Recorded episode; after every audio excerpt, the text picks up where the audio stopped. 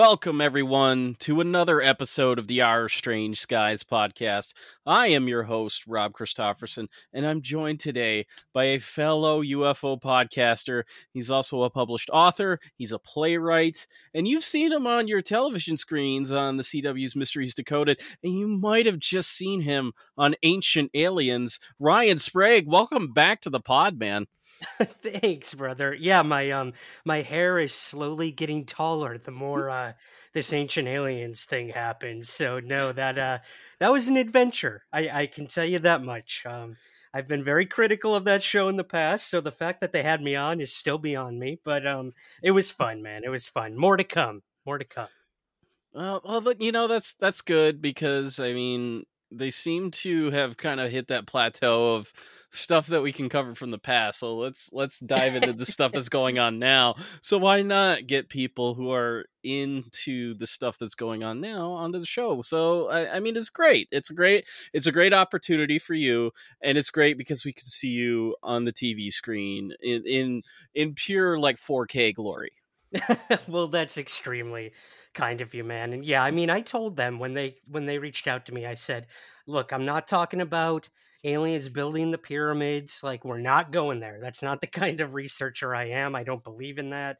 Um, but if you want me to talk about what's going on today in the current landscape, I'd be happy to. And that was their season premiere. It was catching everyone up on what's been happening in the past few years, you know, with the Pentagon and everything. And I said, sure, like I'd be happy to do that. It's a interesting time to be living in with UFOs and that. So, yeah, I, I thought what better opportunity than to get it out to as many people as possible than with the controversial Ancient Aliens television show. But that's not what we're here to talk about. We're here to talk about something much different, and that's why I love your show. yeah, uh, today we're talking about, uh, you know, Russia's probably Russia's most famous UFO case, but also talking about uh, the activity that was going on in Russia around the time of the Voronezh landing, and it's it's very interesting because when we look at UFO reports coming out of Russia for a long time, they seem to be just like leaked to some of the folks that were uh, writing about UFOs in in journals and mm-hmm. magazines mm-hmm. and stuff like that, like. Uh, Gordon Creighton talked about how he had a source and and uh, how he basically just kind of lost touch with that source, assuming that they had died at some point. Uh, but just um, for a long time, UFOs used to be something very secret out of Russia, and uh, that's not to say that uh, our government was the most forthcoming about UFOs at uh, during the 40s through the late 60s. So you know, there's definitely a, a, mirroring there. Probably a little more uh, visible and and more reports from the United States. Definitely made their way across uh, across the continent. But in 1989, we see uh, things starting to change in in Russia. Uh, and uh, you know, in in late September and early October, Soviet news agencies began publishing stories of UFO landings and occupant encounters from around Western Russia, and, and including a dramatic one that we're going to be talking about in uh, Konantsevo, which mm-hmm. is uh, uh, it's in eastern Russia. It's actually it's not really too far from Voronezh itself, but um, when the Voronezh landing kind of broke because it became a national headline across the the entire world. It was right. Uh, uh, things were translated in uh, countless different languages, but it was on October 9th, 1989 that the Soviet news agency uh, TASS reported the incredible close encounter of the third kind case from the city of Voronezh. And Voronezh is an industrial city of nearly a million residents. I, I think the number that they gave was around 900,000 at the time. Mm-hmm. And they produced everything from machinery to cigarettes. And uh, it's located about 300 miles away from Moscow. And near Mendeleev Street in Yuzhny Park, otherwise Good known job. as South Park. so yes, Cartman. exactly like I, I every time I read that I can't not think of uh you know South Park. I can't not think I'm of thinking of Cartman. uh, Cartman smoking cigarettes at that uh, cigarette factory in Russia. He's got a little sickle and hammer on his um his coat. It's perfect, man. You guys totally see that UFO that's laying in that park right over there? oh god, we got to get on this, man. The Yeah. UFO episode. Wait, wasn't the first South Yeah. Park episode about an alien abduction? If Yeah, it was about an alien abduction and an anal probe that led Yep. to a satellite dish coming out of Cartman's ass. So y- you, Wow. can't go wrong. good tangent there, man. Good tangent. Absolutely. So uh, there were a number of uh, boys and girls that attended school number 33. And at first they witnessed this strange pink glow in the sky at around 6.30 p.m. Uh, Vasya Surin, Jenya Blinov, and a few other students were actually playing soccer nearby. And most of the people in the park at that time were children between the ages of about 9 and 12 just hanging out, uh, playing sports and all that good stuff. And uh, this object turned from a pink to a deep red as it descended toward the park. Its shape was described as everything from a ball to an egg to even a banana, uh, which is very strange because uh, everything seems to kind of get funneled into uh, one shape when you have uh, a mass UFO sighting like this, especially Right. uh, we covered, uh, and it hasn't made it to the main feed yet, but it's been released on the Patreon. Is the um, Ariel School landing, and those kids pretty much all described something very different. They, Mhm. well, you know, they drew things. They were very, they were very unique. Some were like, you know, bullet shaped objects with windows on it. Some were cylindrical. Some were, you know, a lot of them were your classic saucers that had portholes on them and stuff like that. So right. this gets condensed down into like a spherical object, is what these kids end up seeing. Um, and that that became the popular consensus that the news stories picked up. And it flew above the children, doing these concentric circles over the park before vanishing and it reappeared minutes later, descending and just hovering about 12 meters or 40 feet above the park. A three meter, 10 foot tall aperture opened on the side of the craft, and light from the inside started to flood out. But it was soon replaced with by the silhouette of this tall, burly figure Hmm. their movements were slow, but whoever this was, they were just insanely tall, nearly as tall as the aperture itself. Their head was strange, quote, like a small hemisphere set between the shoulders. And uh, the best equivalent that I can come up with for the Voronezh aliens is Juggernaut from the X Men. Like- oh my god. I'm looking at the image right now, one of the artist renderings. Yes, this is Juggernaut. I mean, through and through. I'm the Juggernaut, bitch. Sorry. Exactly. No, laugh. that's exactly what that alien is thinking. That's what he Look- came out and said, yeah. that, that video is still that YouTube video is still classic even to this day. Oh, you can't God. go wrong. It's insane. It looks just like Juggernaut.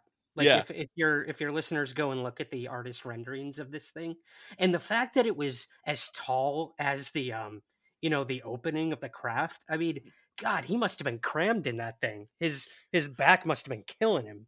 Yeah, that that's a work hazard right there. And I seriously hope they've got comp of some kind uh, that they are offered for taking this job and and bringing their asses to Russia of all places.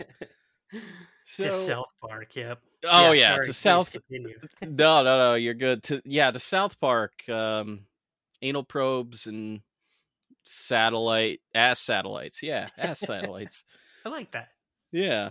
So they had three this figure had three luminous dots on their head, two of which produced a white light, while the third placed slightly above what you would call maybe two eyes Uh, it glowed red, and this third eye was described as movable, swiveling around like a radar. Hmm. And this being seemed to scan the horizon for a period of time before the aperture closed and the craft descended toward the ground.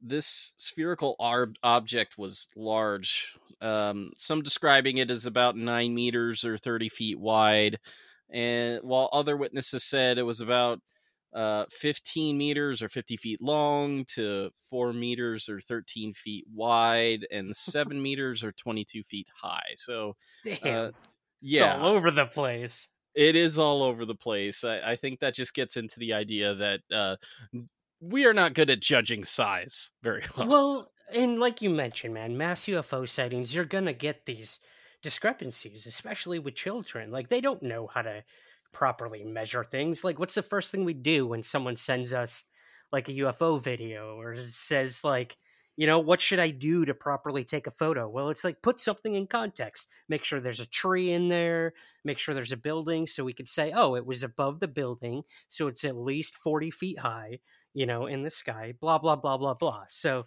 I get it. I get why there's so much discrepancy. Yeah, exactly. And I mean, uh, I I remember watching. I think it was an episode of Monster Quest back in the day where they were trying to set up this experiment to see how if people could judge size from distance and they failed miserably every single one of them. So I mean it's it's it's definitely me a thing. Yep, yep. So this aperture it opened up again and from it emerged uh three beings. In some reports it says one being but uh the consensus in the reporting up front was that there were three beings that emerged from this craft and they were three to four meters tall or about nine to 13 feet. They wore silver colored overalls and bronze boots and i gotta say the, the the fashion choices here i'm behind it. I'm here for it. I'm here for it, man. This is like some Vegas showgirl boot sort of thing. It, it- again, it reminds me of like the X Men comics, like the Mhm. old school X Men, where they all had those big stripper boots that they wore, even the guys, and these flashy tights. And I, I these artist renderings are just incredible. I can't take my eyes off of them.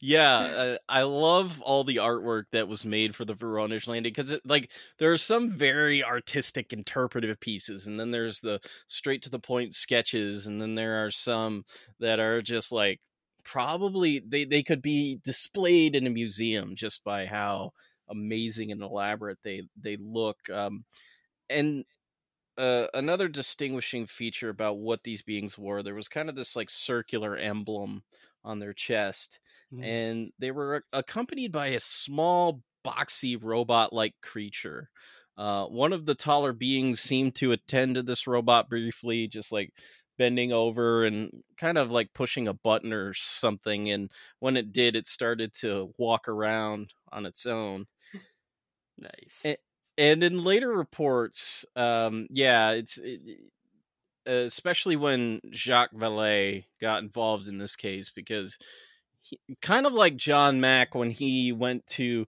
the Ariel School Jacques Vallée showed up in Russia I want to say like 3 months after this incident had taken place. He talked to many of the kids and uh, I think it's from his reporting primarily that we get that there was particularly one being instead of three but uh, regardless the they circled around their craft several times and one of the beings emitted like a number of strange sounds which uh, uh, it seemed to be that one was giving orders to the others and a beam of light shone down from their chest creating uh, a series of triangles that were 30 centimeters or 11 inches by 50 centimeters or 19 inches and in other reports it was said that uh, this being created like this large luminous square uh, right in the ground and then the beings and the craft itself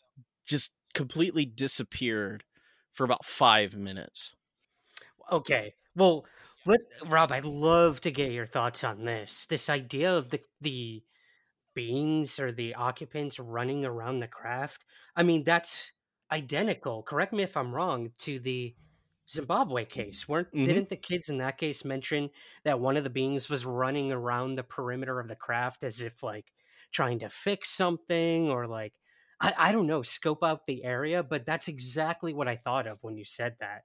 Was what is it with these beings like uh, are they coming in to did something go wrong and they're trying to repair it that's what it sounds like more to me with this case it's you know one being is yelling orders to another um trying to get the little robot box dude to uh do their bidding i don't know fix the the tailpipe i i, I don't know but um yeah it is really interesting that you have many of these child witnessed ufo cases where they say that the beings are running around the craft Yeah, exactly. Uh, there are definite parallels to the Ariel School landing, and just uh, there was some kids that said they saw these beings just like bouncing all around the craft. One of which was like standing on top of the thing. But yeah, there are, there are definite parallels to draw here, and like the repair cases because we just we just covered a repair case um, uh, on on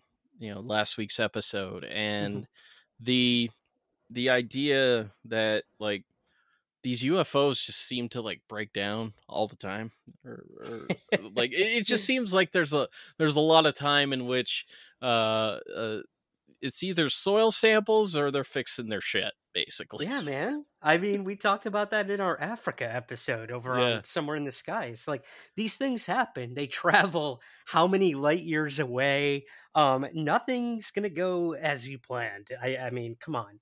How many satellites have we crashed out in space? How many probes have gone missing that we've never found? It it just it happens. So you know, even if they're you know what thousands of years ahead of us, it's still nothing is perfect even with uh even with these aliens in in south park in russia it's just not gonna happen not gonna happen No, and I mean we've all uh, up until the James Webb Space Telescope like fully deployed like the other day. Everybody was like uh, with bated breath, Oh like God, hoping man. that Yeah. everything would go. i was like please please let everything go okay and there's Yeah. still work to be done but we're on our way Yes, we are. Um, by the time that the beings in the craft just reappeared, the the audience had grown. There were a lot of adults that had joined the children, um, and there were some additional children that also joined in on this.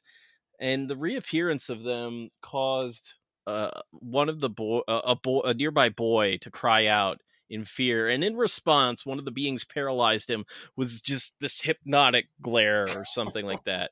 Just looked right at him, and he's just like, "You're done. Stop moving." damn dude that is like the stare of death apparently. That would have been me. I would have been that boy to cry out in fear. Out of everyone there no matter how many ufo cases i've looked into if i was there in 89 experiencing this i would be the one to cry out in fear. So i i feel for this kid. I do. This is crazy though. Like just paralyzed him with a glance. Yes, and uh, when this being the this leader like being reappeared, he had some weird looking rod in his hand, and he pointed it at another boy and shot him with a beam of light. And when he did this, it caused him to just disappear. Wow. Okay. All right. All right. This is this is terrifying, dude. Mhm. I'm not gonna lie. Like we could joke about the juggernaut, but like paralyzing people, disappearing. Like where'd the kid go? right? Like, you know, in the comics, the Juggernaut, he's just an unstoppable force. But when you give the Juggernaut a wand, things incre- get increasingly scarier. Get increasingly more Harry Potterish, if you will. Yes. Uh, what happens when Juggernaut goes to Hogwarts? that is definitely a crossover I want to see. Oh, totally. The boy reappeared just a few minutes later after the beings and their robot had uh, re entered their craft and it had shot off into the air. And the residents of Voronezh, they were very wary following this incident of September 27th. And in response, the mayor, uh, Victor At- Atlasov, and the parliamentary deputy Gennady Kab- uh, uh, established an independent commission composed of scientists, criminologists, doctors, meteorologists, and actually UFO investigators. So we've got a melding of nice. a lot of different uh, people from all walks of light to to come together to study this, and uh, they formed the Voronezh branch for the study of anomalous phenomenon, uh, and it was officially commissioned, but they were not actually the only ones during this time that uh, formed. There was the Mm. Voronezh branch of the Alexander Popov Scientific and Electronic Association. Uh, they were an independent commission who investigated the landing site and documented UFO cases from around the area in the days and weeks leading up to and following the Voronezh landing. So, uh, there, this department, this UFO group, was essentially set up under. I think the best way to put it would be like their uh, electricians union in Hmm. a way. So, So, so it would be like Con Edison here mhm. in New York being the ones in charge of like a UFO landing. yeah, Interesting. Okay. yeah. I'm in. Yeah. At the the landing site, several marks were noted on the ground. Circular depressions set in a circular pattern, 18 meters or about 60 feet wide. Four holes noted the spot where the feet had supported the craft. They were 15 centimeters or 6 inches in diameter, and 4 centimeters or about 1.5 inches deep. Others claim that the holes were deeper, upwards of 25 to 30 centimeters, or about 9 to 11 inches in diameter, and 20 to 25 centimeters, or 7 to 9 inches deep. So there were additional holes that were noted, about two of them. They were 38 centimeters, or about 15 inches deep, suggesting that soil samples had been taken. Uh, not far from these holes was an area of also flattened grass. Hmm. And taking the marks into consideration, they determined that the craft weighed approximately 11 tons. Ooh. That is heavy. Beefy. That thing That is, is a- beefy. Beefy craft. Yep. Dang. Some news agencies reported that there was an intense magnetic field found, and though no consensus was reached on this aspect, gamma radiation was found to be present at the site. Higher than background readings were detected in the soil from the landing marks, and according to Vallée's investigation, a spot directly underneath the craft itself Hmm. Investigators used a multidisciplinary tactic to carry out the investigation. Geiger counters and other meters were used in the area. 17 soil samples were taken. Uh, but they also used, uh, interestingly enough, um, uh, they called it biolocation, but uh, we would call it dowsing. So, like dowsing Oh. rods. They also had uh, some other type of uh, instruments. So, if you could read the first quote there. Yeah, sure. This is a direct quote from the investigators. Uh, as dowsing gear, they used single cell water plants in a test tube. At the area below where the craft had reportedly been hovering, the plants distributed themselves uniformly, producing an even greenish light. Outside that area, they gathered themselves together clearly visible, parallel, dark green colored veins. Oof. Yeah, just using plants to confirm UFO landing sites. That's I I remember when Vallée first heard of he was like, "So what are you guys? How you doing this?" And they're like, "Oh, biolocation." And he's like, "What the hell is that?" Like he had no idea what they were talking about. Like he was supposed to know it, and they're like, "Uh, duh." And then they explained to him that quote I just gave you. So Vallée was like, "Okay, I guess we're doing this now, and I guess the electrical companies are uh, now involved with investigating UFOs. Cool, got it." all a different tactic and all probably more organized than what we do in the United States. oh, for sure. That is for damn sure. Uh, For all intents and purposes, both groups t- uh, took the investigation seriously, entertaining all sides and no sides at the same time. Hmm. The story of the Voronezh landing appeared in print all across the world, including a piece in the New York Times. Stanislav uh, Kadmensky, I think that's how that That was that good. Yeah, I think Yeah. that's right. uh, professor of nuclear physics at the University of Voronezh commented, He said, quote, if a landing by a UFO at Voronezh were to be proved, then it would mean that we have something to learn about the special theory of relativity, and it would indicate that there exists another sort of physics that is at present unknown to us.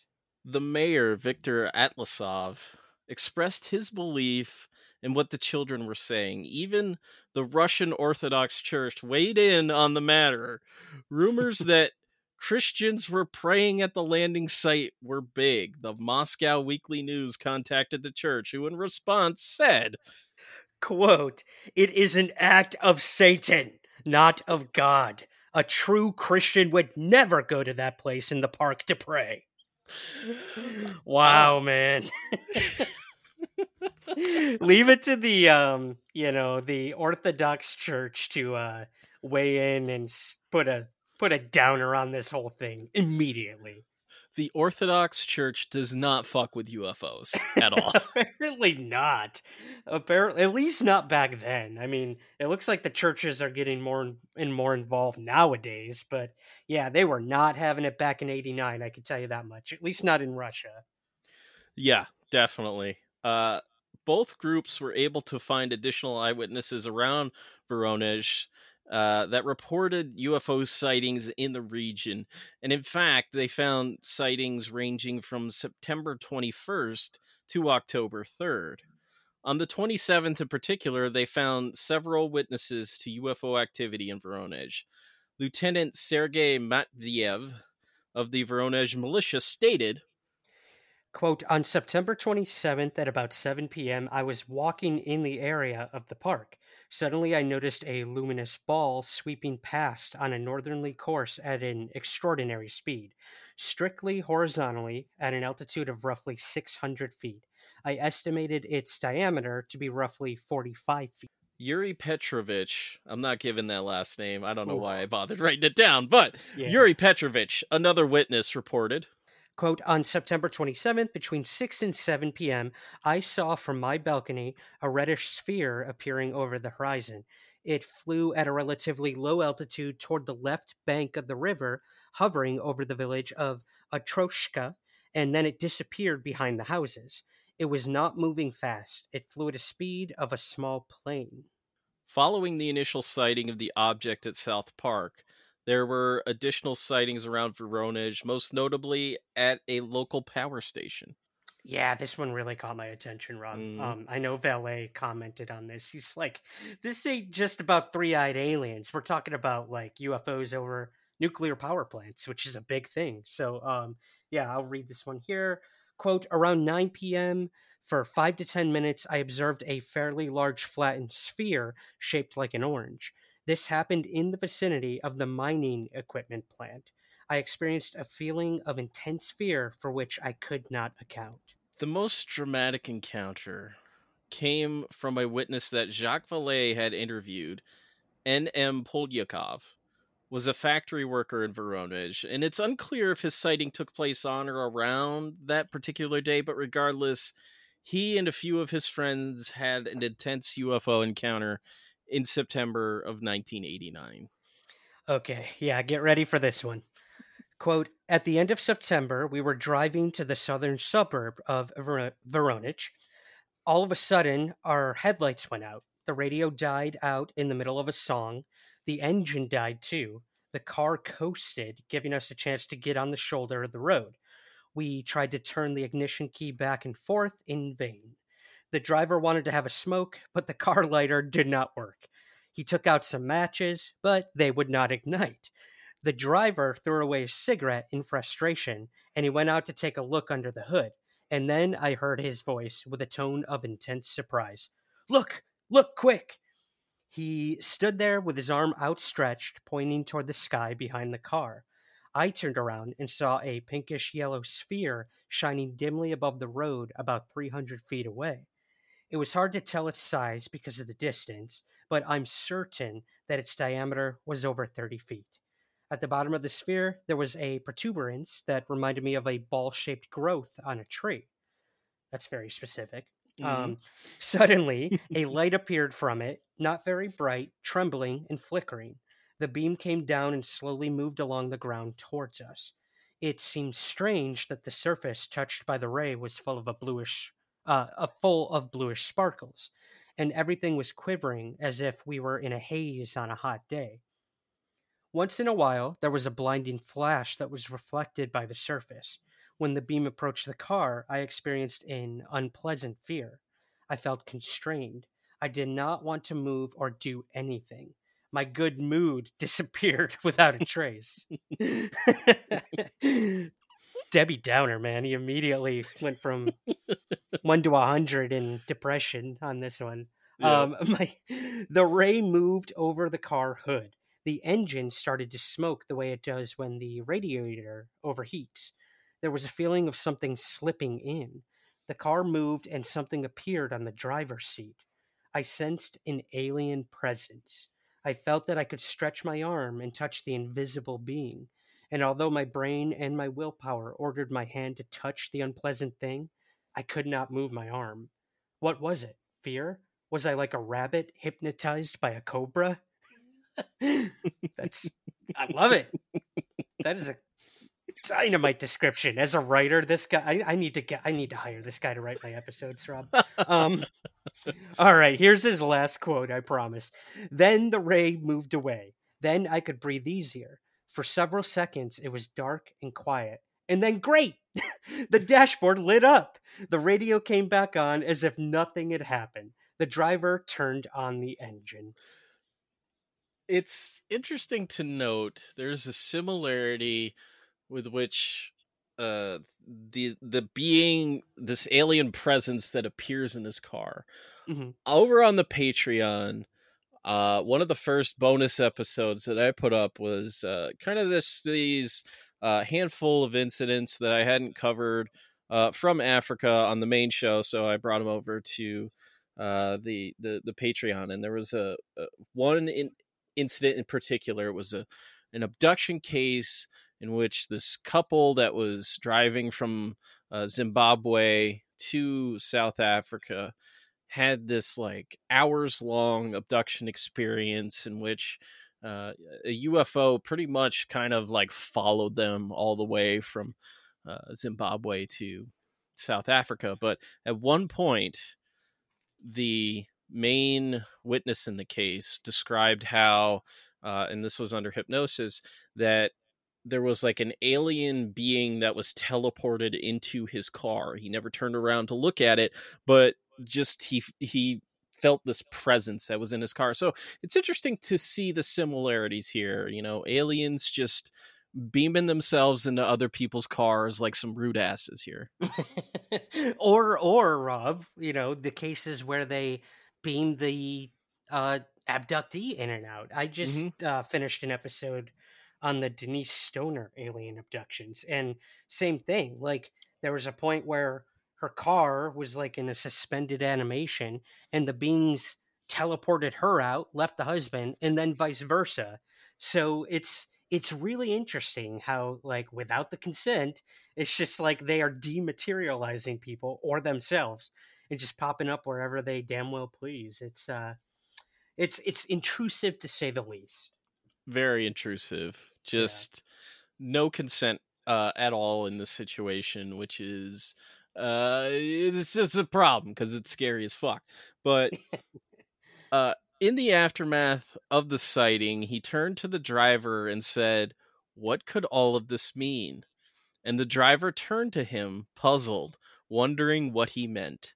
The driver couldn't remember the car stopping, or perhaps he was just choosing not to remember. So, during after these folks have this dramatic encounter with this weird UFO and they beam an alien into their car, one of the witnesses says, "I don't know what you're talking about, man. Did we even stop the car? I don't think we did." oh god That's so creepy. I, I well, and I also love that um the driver after this all happens, the first thing he says, "What could all this mean?" Yeah. Like he's immediately going to like the philosophical conversation that could be had about all this. Not like, "What the what what is going on? What just happened? We got to get out of here." Hmm. What could all this mean in the grand scheme of things? That's what I love. But yeah, man. Um did this even happen? That that's that's the real question. Yeah, and he was not convinced and and I can imagine how frustrating that has to be to a UFO witness when you experience something this dramatic and the person that was standing there right next to you when it happened just uh, cho- either chooses not to believe that it happened or Right. uh, doesn't recognize that it even did happen. So, yeah, that's uh, that's troubling.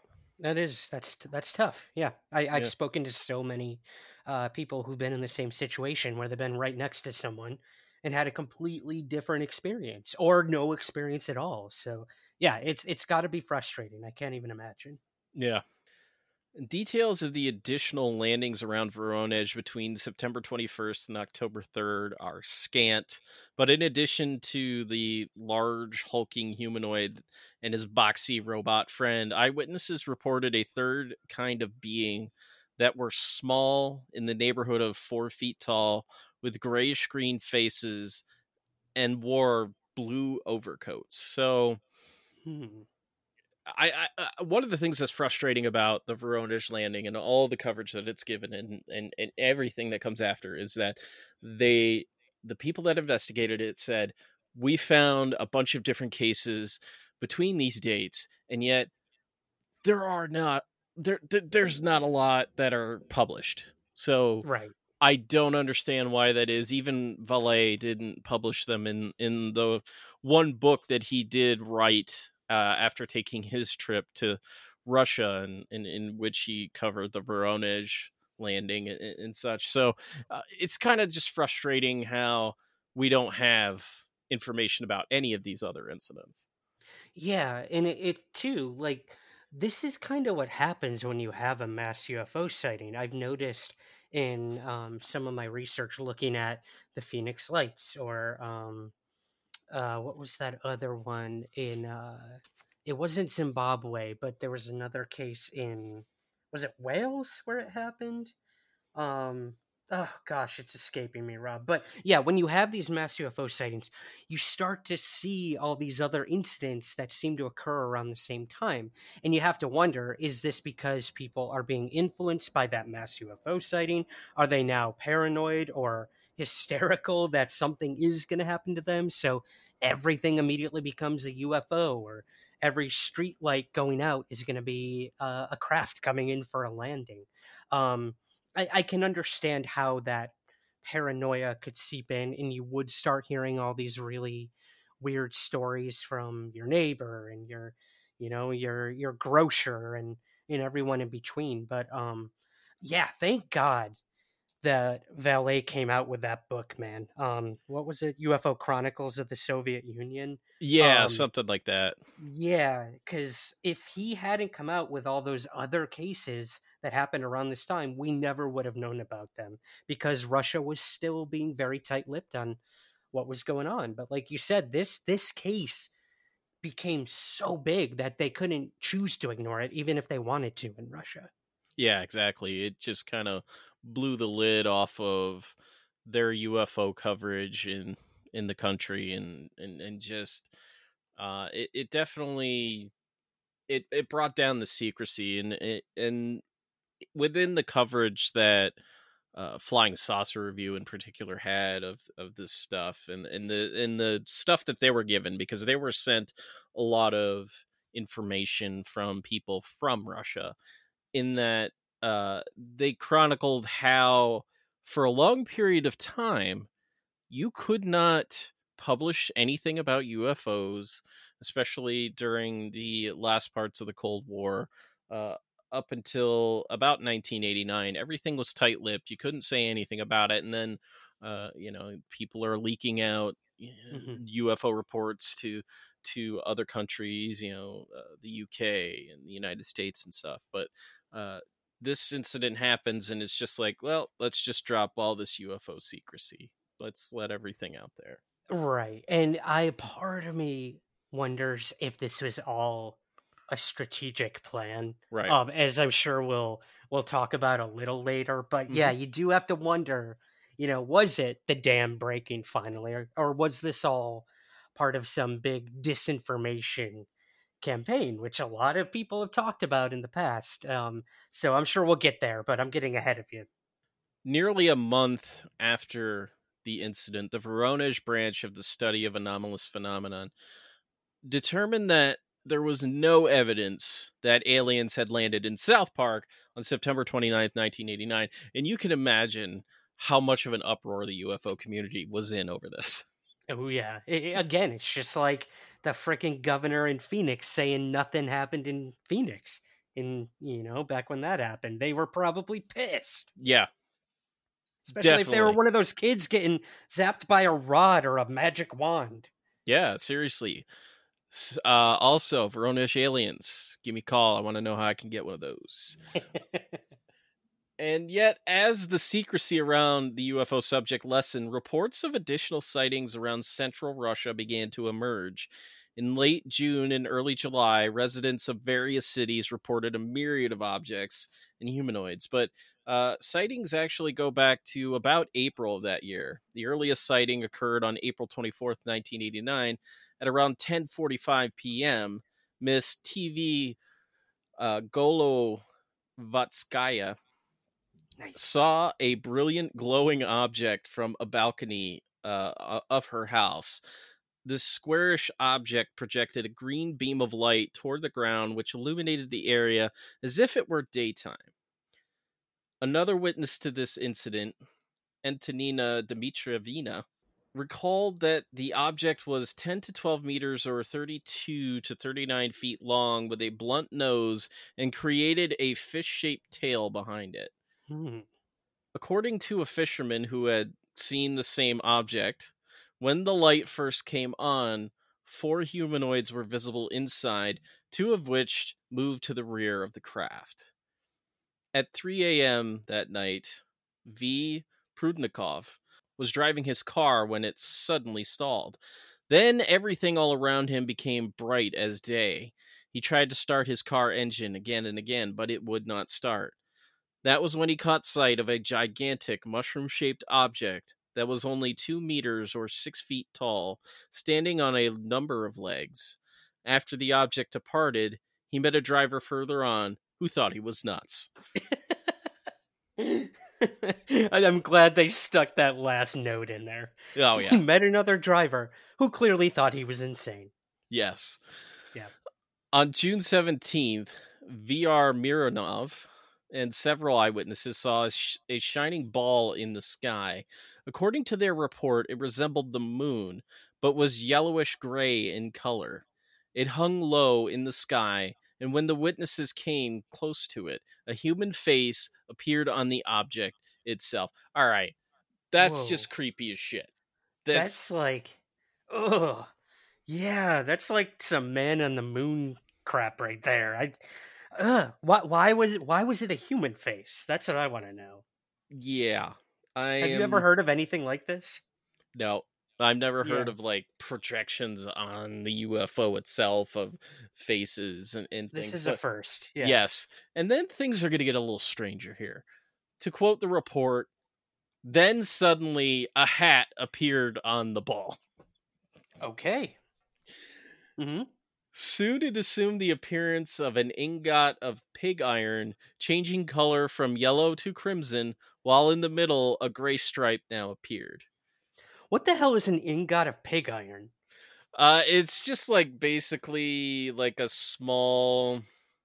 It's just a small like amount of iron that you would like maybe melt down Okay. to you know like make into something. Gotcha, gotcha. yeah, that that one threw me. I, I wasn't quite sure what that was, but that's good to know. Okay, I some liked, context. yeah, I liked how descriptive they got with it. Yeah, man. Then a flashing spot lit up dimly. It lit up for two minutes or so until from it there appeared the outline of an aircraft in a dive. Then a couple minutes later, the aircraft turned into a tank. Like, Whoa. this feels like some, I don't know, some like deceptive technology or some shit. I Like, was just gonna say that. yeah, Um, holograms, some really high tech stuff going on here. Um, you know, I, I remember talking to Nick Redfern, the UFO researcher, about Rendlesham and how he thought a lot of that could have been holograms messing with these dudes out on this military base. So maybe we're seeing uh, some of the same stuff going on here. This is some nine years after the Rendlesham Forest incident. So, gosh, the technology was probably even better then. And I mean, now look, look, you've got projectors that can project holiday images on your house during Christmas. Exactly. yep, we're seeing the early versions of this um, being tested on people in Russia. Unfortunately, um, this is all just for Christmas decorations, guys. Yeah, Don't worry. There's no aliens coming to Russia. Just Christmas decorations. this is a marketing scheme. We have figured it out. it. So, Genius. yes, absolutely genius. And then the image on it faded out, and three shining points began to sparkle, forming a glowing isosceles triangle. The performance ended as suddenly as it had begun, and the UFO had vanished. Things are going to get a lot weirder here. The most dramatic encounter during this wave of sightings came from the village of Konetsevo.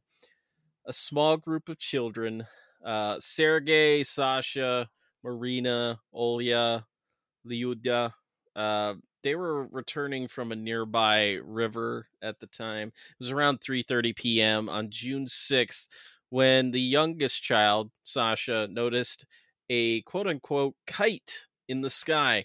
It's interesting to note here, and this was emphasized in the report that was printed in Flying Saucer Review.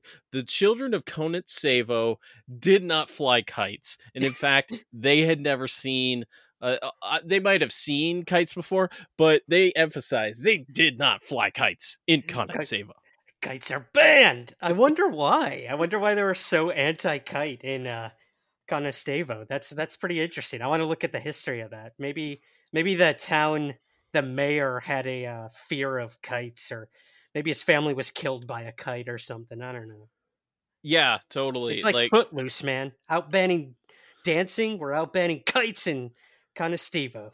Yes, um, I think this has like uh, you know Burgermeister vibes from Santa Claus is coming to town banning Yeah. toys. You know, it's got that vibe. Yep. Again, these notes are so specific. I love it. I love it. Only you could find this stuff, man. Oh man, you gotta love it. You gotta love stuff like this. So this kite, it started to grow in size and its shape became more defined. It was now a bright shining ball, four meters or thirteen feet in diameter. It continued to grow in size as it, as it approached the ground. When the ball touched down, it rolled in the direction of some bushes, stopped, and simultaneously split in two. The two sides fell away, and a figure stepped out from the object. Naturally. Okay. Yes. The children claim this figure to be more robotic in nature.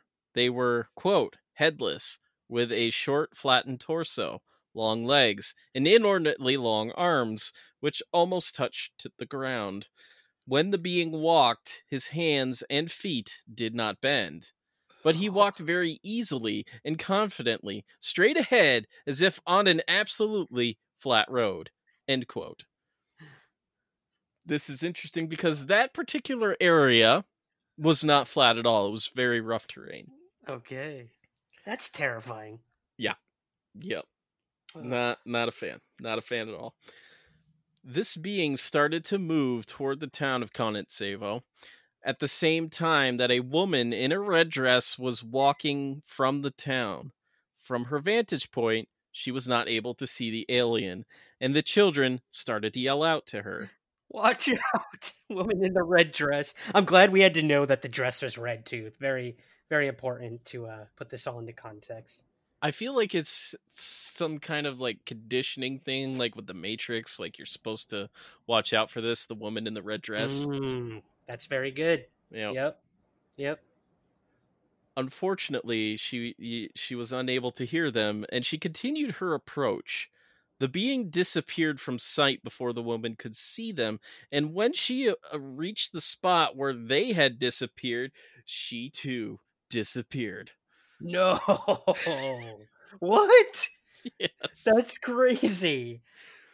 Yeah Okay, we this this is some this is a glitch in the matrix, man. Oof. totally a glitch in the matrix Oh, Like- that just gave me chills when you said that. I'm sorry. I I hadn't read this. Um, you know, we were sharing notes before we started recording and I didn't read this part. That's really scary. it is utterly terrifying. Like the child in the Voronezh case, she reappeared 40 meters uh, or 131 feet from where she had disappeared. So she reappears, and not long after, a second spherical object appeared and settled down close to the other one, where a similar being emerged in a similar fashion. At one point, the being turned toward the children when they were yelling, and here's another direct quote from this report. Okay. Quote As he strode off through the village, the visitor, in a black one piece suit, turned around and looked back. And then the children perceived that, seen from the side, he was absolutely flat, and that on his chest he had a shining ball or oval about 30 to 40 centimeters or 11 to 15 inches wide. Completely flat, so he's like two dimensional. Two dimensional. Okay. Th- oh, what is going on in Russia? man? Th- this is like some crazy hologram stuff. I'm telling you. hmm Ugh. uh, an investigation group from Yaroslav was quick to arrive and investigate this case. The woman in the red dress was located but chose not to elaborate on her story to investigators and wanted to remain anonymous. But her dress was red. The dress was indeed red. Just, just in case you guys were wondering. Yes, it was absolutely red. Uh, that's this detail cannot be. I'm not letting it go, Rob. Yeah.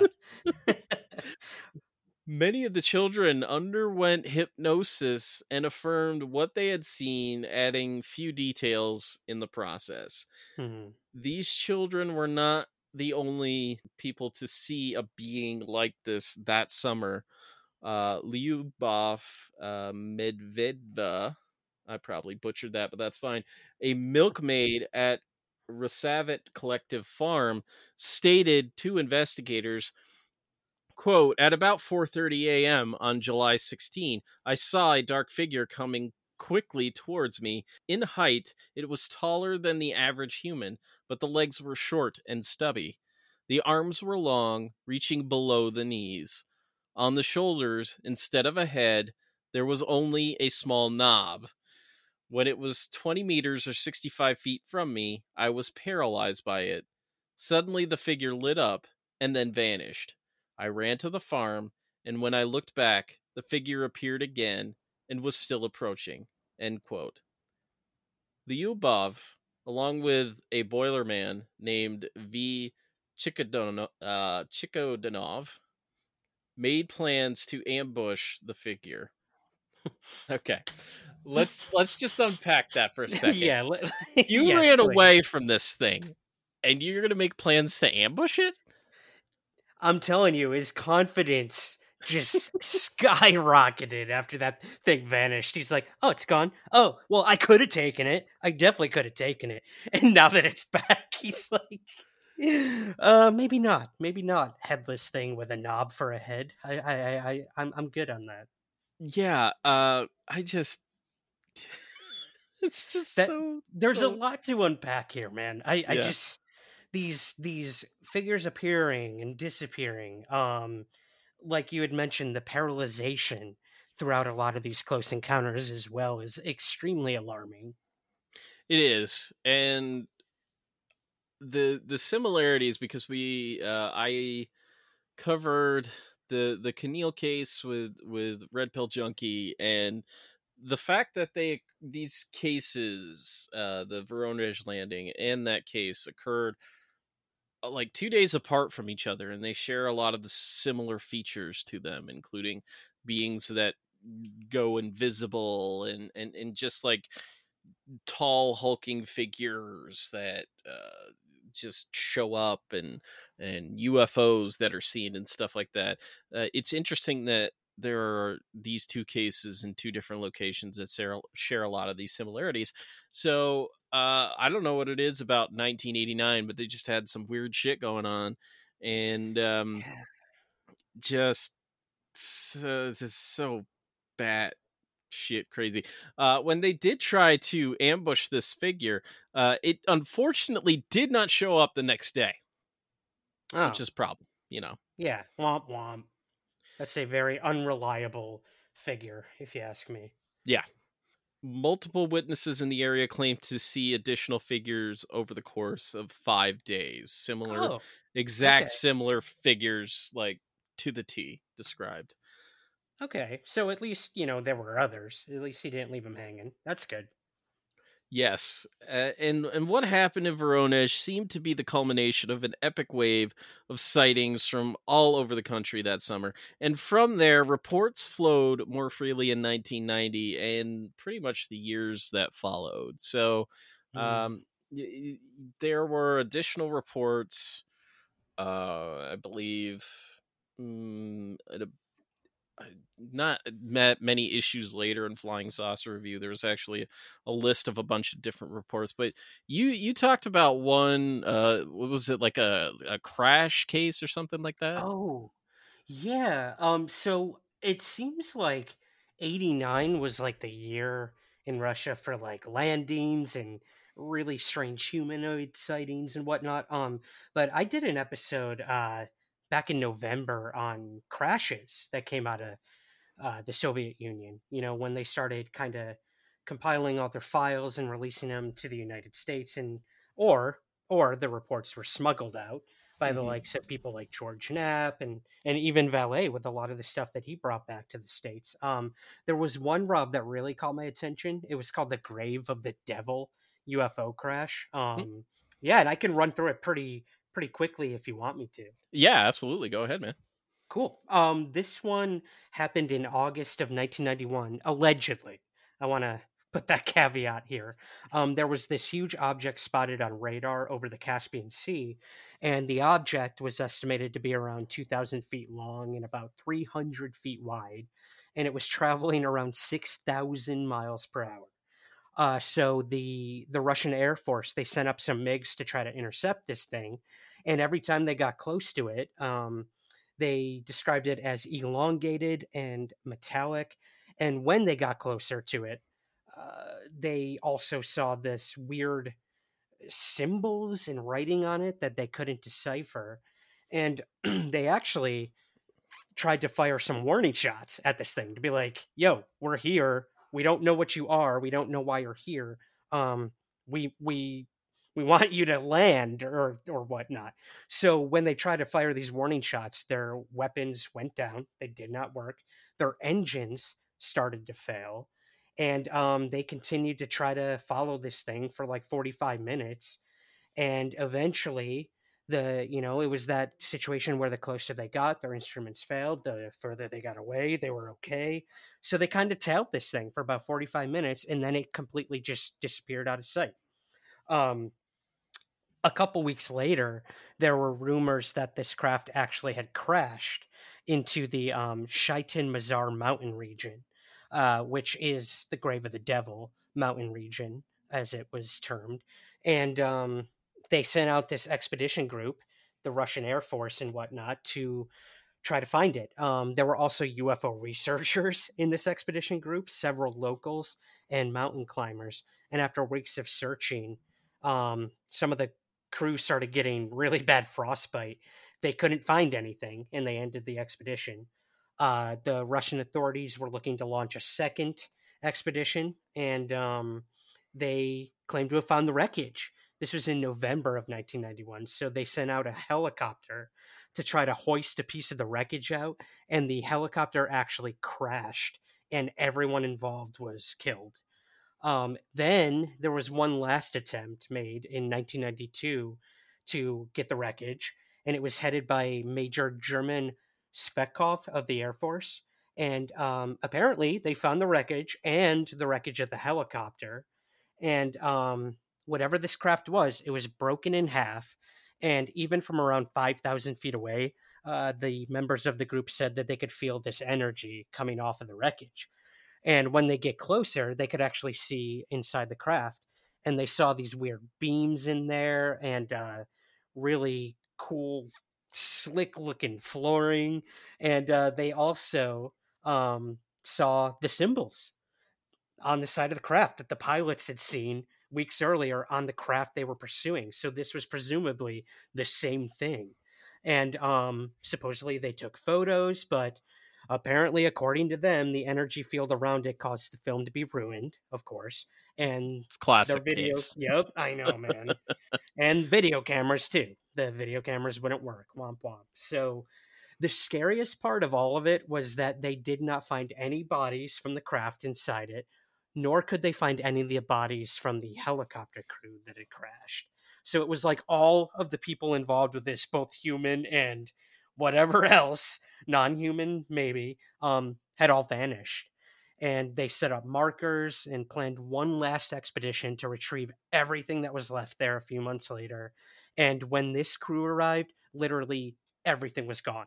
No wreckage of the craft, no helicopter. The only thing left there were skid marks in the ground where the craft had supposedly crashed. So this was crazy, man. Again, a lot of rumor, speculation, but this was one of the supposed crashes in Russia that came out of the files that they released. So, um, again, only a couple years after everything we talked about tonight.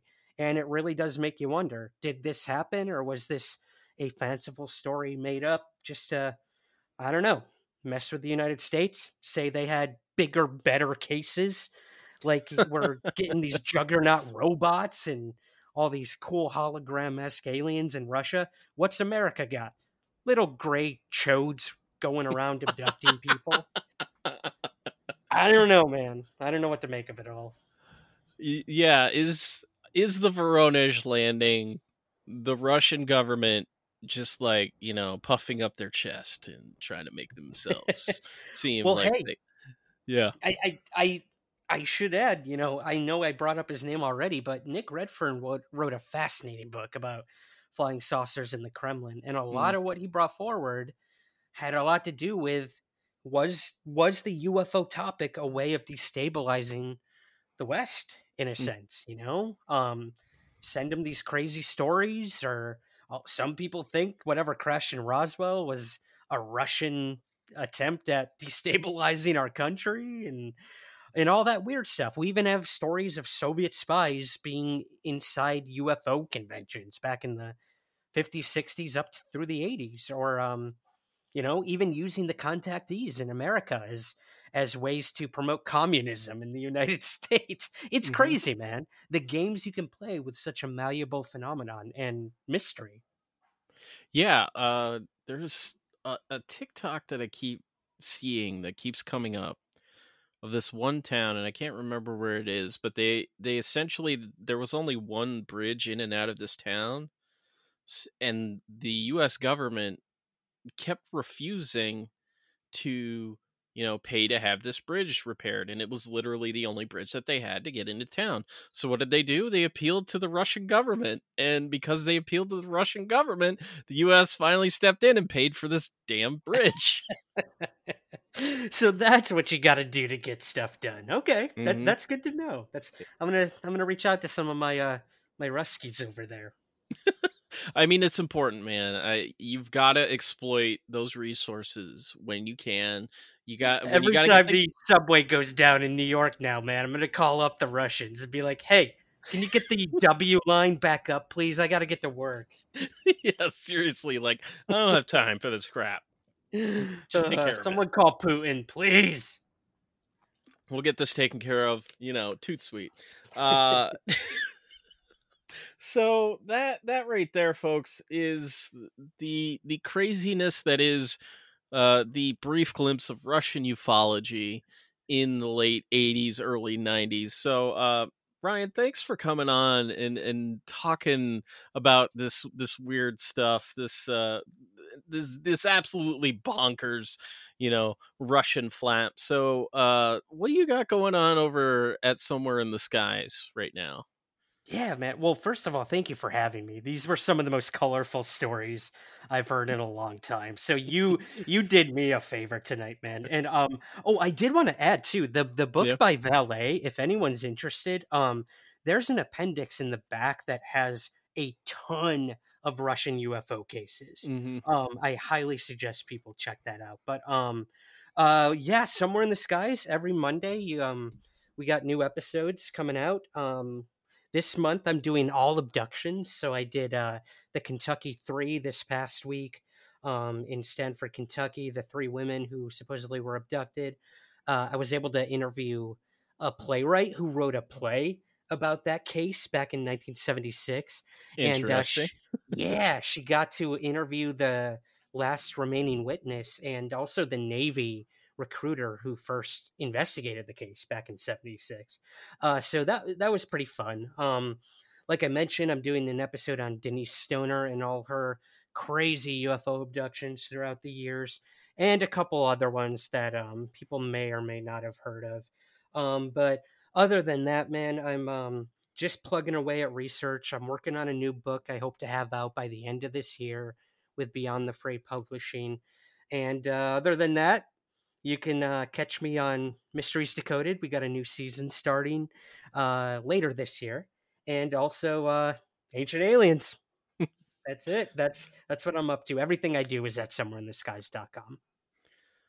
I mean, you got to go check out that episode of Ancient Aliens. It's great. Seriously. Uh, everybody go check it out. So, as for the Our Strange Skies podcast, you can find us on most podcasting apps. For some reason, we're not on iHeartRadio, and I really need to talk to Audio Boom about that. I'll get there eventually, but uh, Call you- Russia. They'll get Yeah, it done. I'm calling Russia right that, right after we're done with this. So uh, if you would like to help us out, leaving ratings and reviews, and and leaving ratings and reviews for somewhere in the skies, it helps us out tremendously. You can even do that on Spotify now. They have a rating feature that they recently added. So please help us out support the shows that you love uh, and sharing the show with a friend really helps too talking about uh, you know the podcast episodes that you enjoy and that you recently heard uh, just talk them up. Show love to the podcast that you do love. So uh, if you want to support us monetarily head on over to patreon.com slash your ufo guy and for three dollars a month you get early access to the main episodes such as this one and uh, you'll also get some bonus episodes that we do o- over on patreon too. There are other projects that i'm a part of as well. I get to play a george noory like character uh, you know every other uh, we're, we're on a little hiatus right now, but uh, if you want to hear me basically be George Noory, check out uh, uh, the Order of Podcasters uh, in your podcast feed. And uh, special thanks again, Ryan, for coming on. This is this has been fantastic, and a special thanks goes out to our wonderful patrons for making this happen every month with their monthly contributions. Special thanks to Floats for the use of their song UFO for the intro and outro to this program and to the great Desdymona for designing our logo. And finally, don't forget to look up because you never know what you'll find in our strange skies or over the skies of South Park in Russia. In gray, we trust.